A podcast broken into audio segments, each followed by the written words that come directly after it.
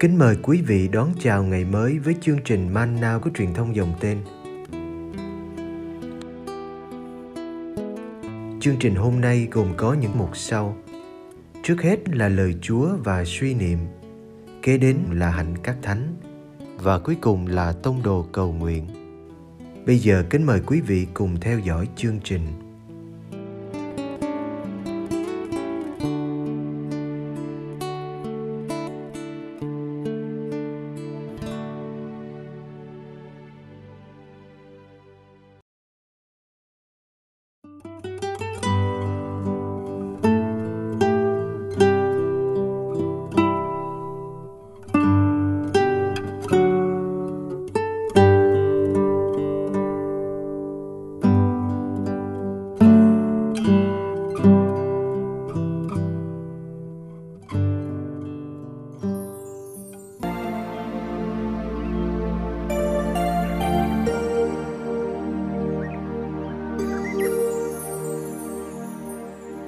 Dụ ngôn hạt giống tự mọc lên Marco chương 4 từ câu 26 đến câu 29 Người nói Chuyện nước Thiên Chúa thì cũng tựa như chuyện một người vãi hạt giống xuống đất. Đêm hay ngày, người ấy có ngủ hay thức thì hạt giống vẫn nảy mầm và mọc lên. Bằng cách nào thì người ấy không biết. Đất tự động sinh ra hoa màu. Trước hết cây lúa mọc lên, rồi trổ đồng đồng, và sau cùng thành bông lúa nặng chịu hạt. Lúa vừa chín, người ấy đem liềm hái ra gặt vì đã đến mùa.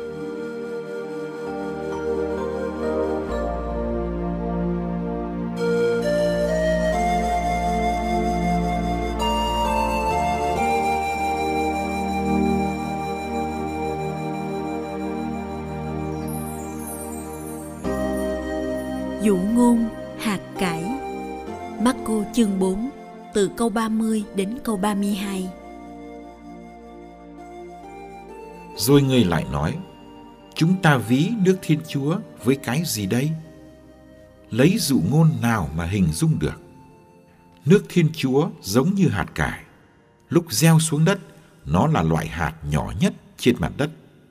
Nhưng khi gieo rồi, thì nó mọc lên lớn hơn mọi thứ rau cỏ, cành lá sum xuê, đến nỗi chim trời có thể làm tổ dưới bóng.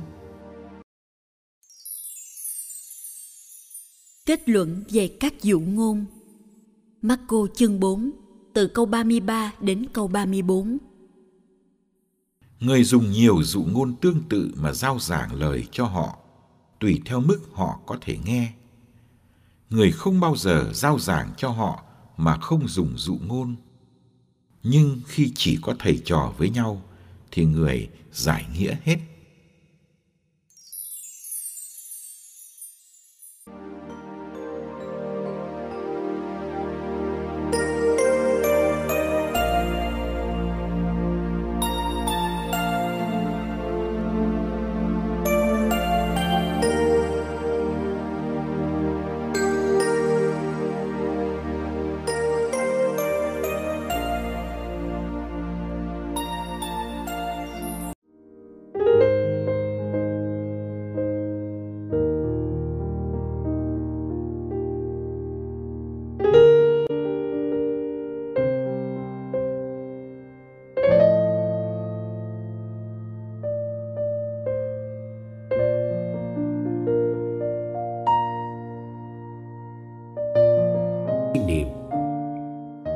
Người có cái nhìn bi quan về hội thánh, chắc sẽ tìm được nhiều dữ kiện để chứng minh.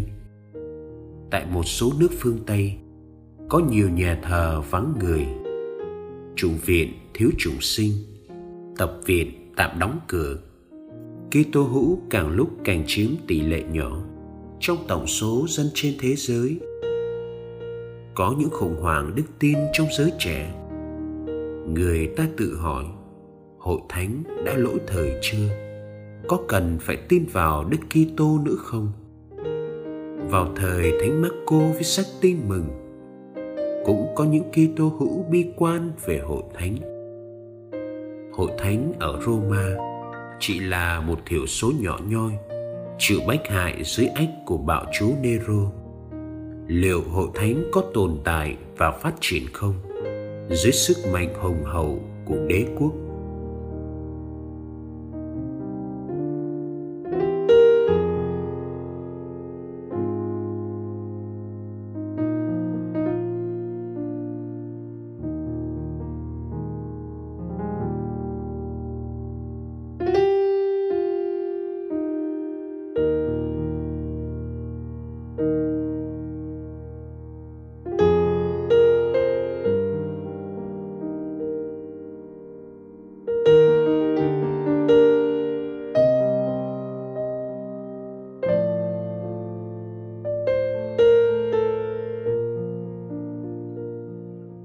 tin mừng hôm nay cho chúng ta niềm lạc quan.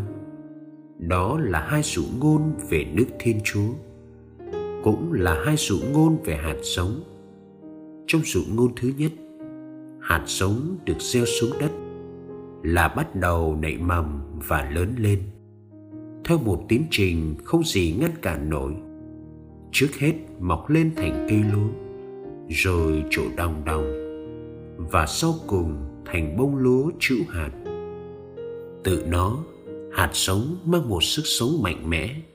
Nó lớn lên cả đêm lẫn ngày, chẳng cần con người can thiệp. Có cái gì màu nhiệm trong sự tăng trưởng này? Khiến chính người gieo cũng không sao hiểu nổi. Một cách âm thầm, chậm rãi nhưng vững vàng, hạt lúa đạt đến kết quả mỹ mãn.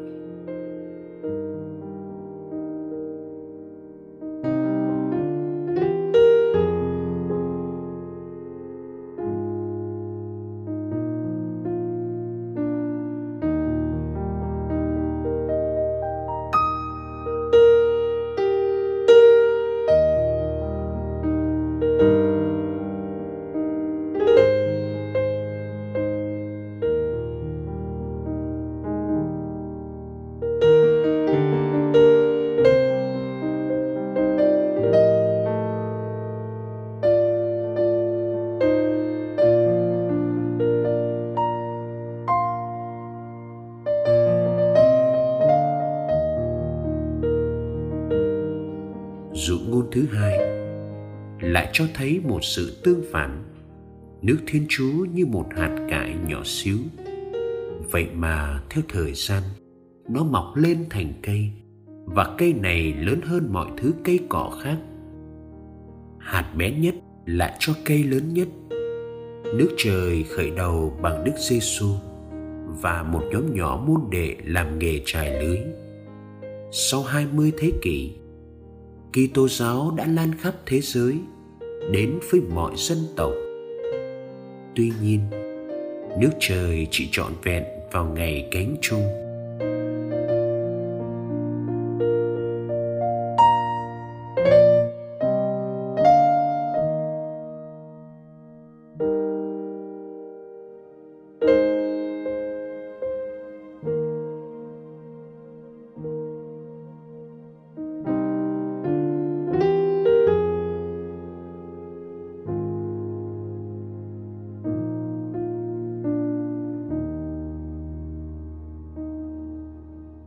thái độ ta phải có là kiên nhẫn chờ đợi.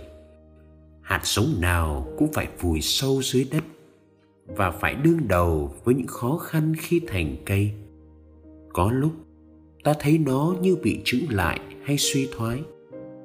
Có lúc ta sợ nó không đứng vững trước bão bùng. Đây là lúc ta phải sống niềm tin. Tin rằng thiên chúa sẽ đưa nước ngài đến thành tựu bất chấp những khiếm khuyết và cản trở của con người. Đừng nản chí mà ngừng gieo vãi hạt giống lời chúa. Dù nhiều khi chúng ta không thấy hạt giống lớn lên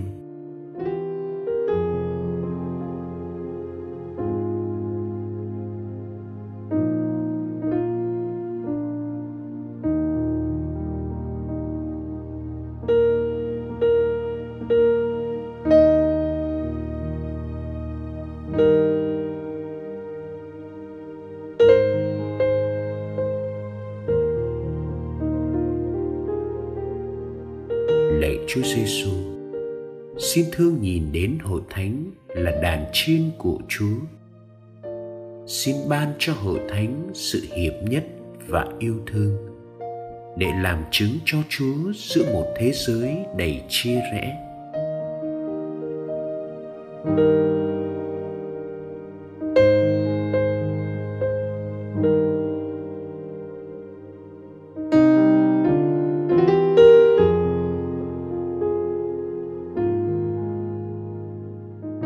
Cho hội thánh không ngừng lớn lên như hạt lúa.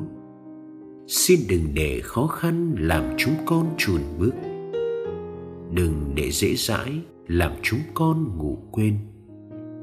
Ước gì hội thánh trở nên men, được vùi sâu trong khối bột loài người, để bột được dậy lên và trở nên tấm bánh, để chim trời muôn phương rủ nhau đến làm tổ xin cho hội thánh trở nên bàn tiệc của mọi sân nước, nơi mọi người được hưởng niềm vui và tự do.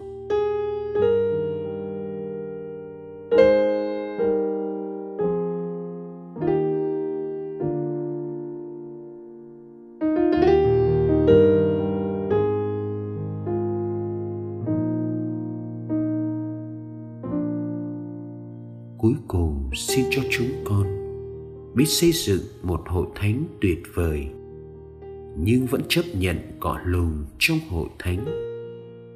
Ước gì khi thấy hội thánh ở trần gian, nhân loại nhận ra nước trời ở gần bên. Amen.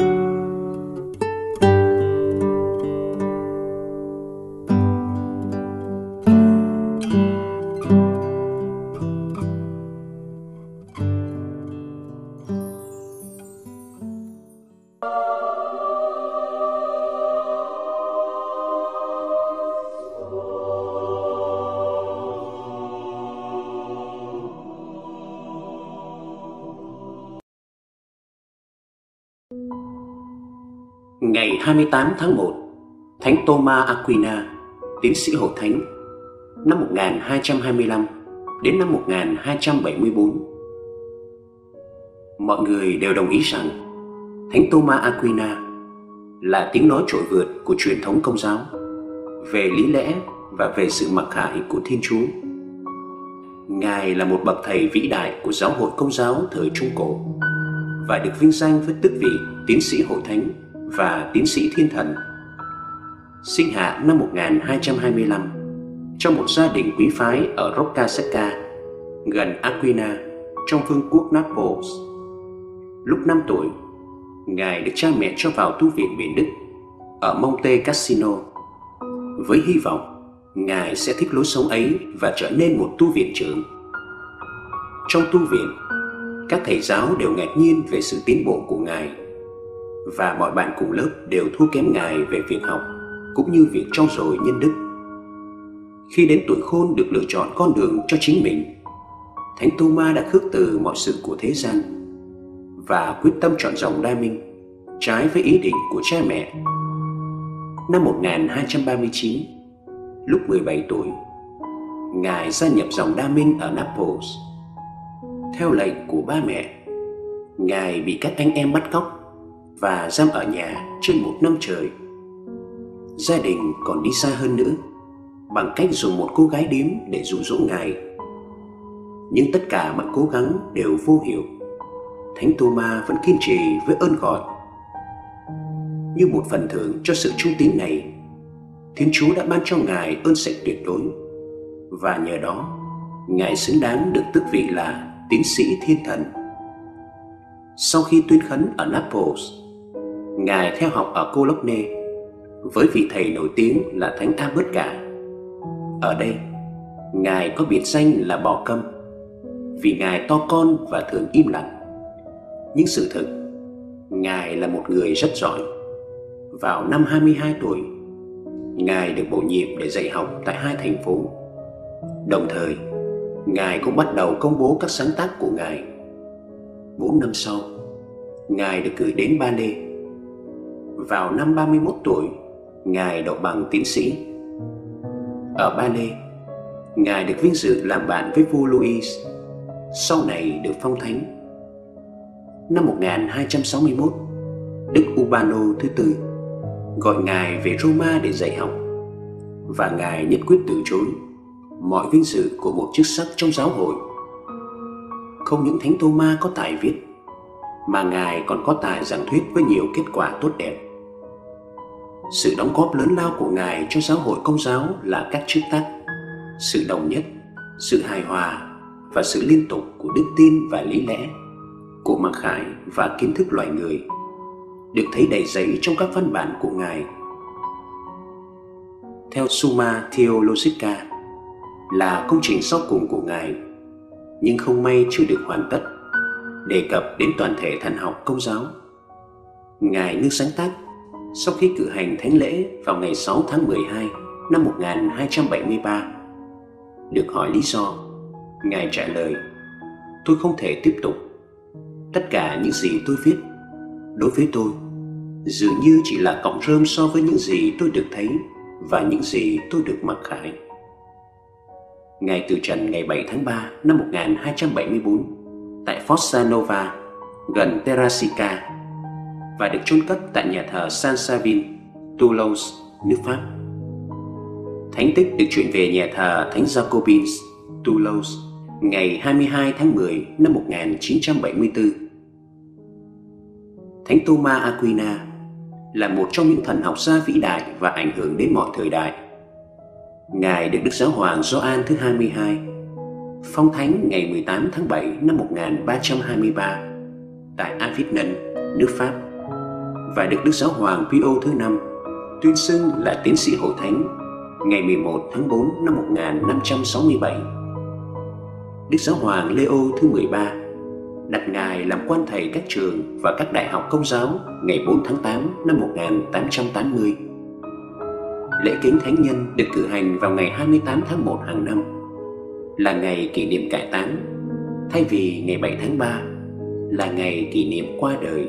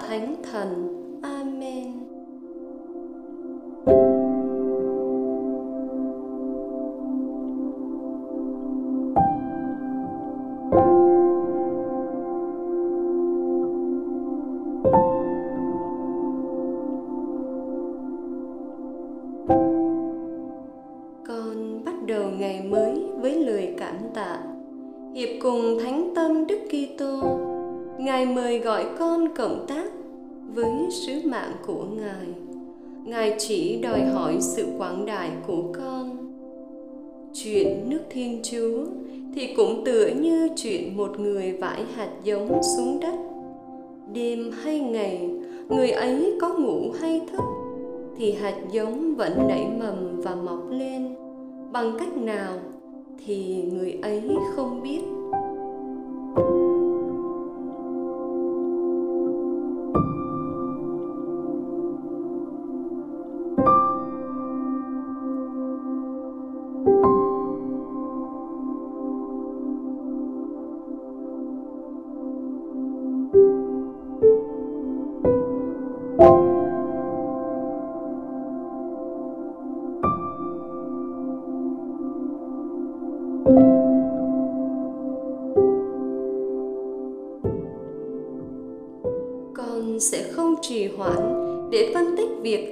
xảy ra cách nào và nhớ rằng bước khởi đầu là từ chúa. Ngài trông chờ lòng khao khát và lời xin vâng của con. Phần còn lại đều nhờ ơn ngài. Con tin rằng hành trình của mình nằm trong bàn tay của chúa. Con cầu nguyện cho những người bị kỳ thị tôn giáo.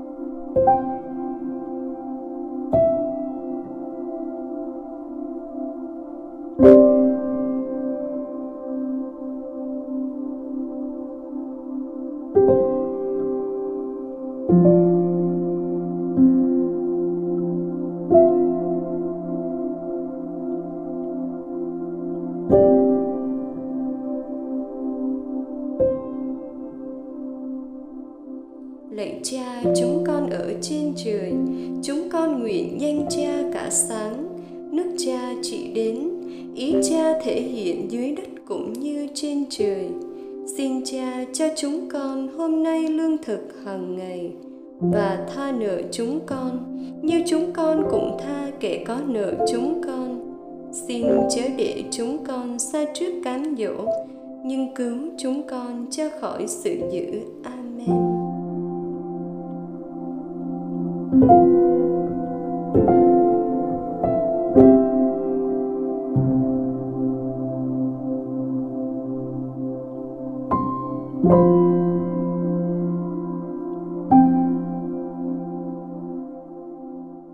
danh Cha và Con và Thánh Thần.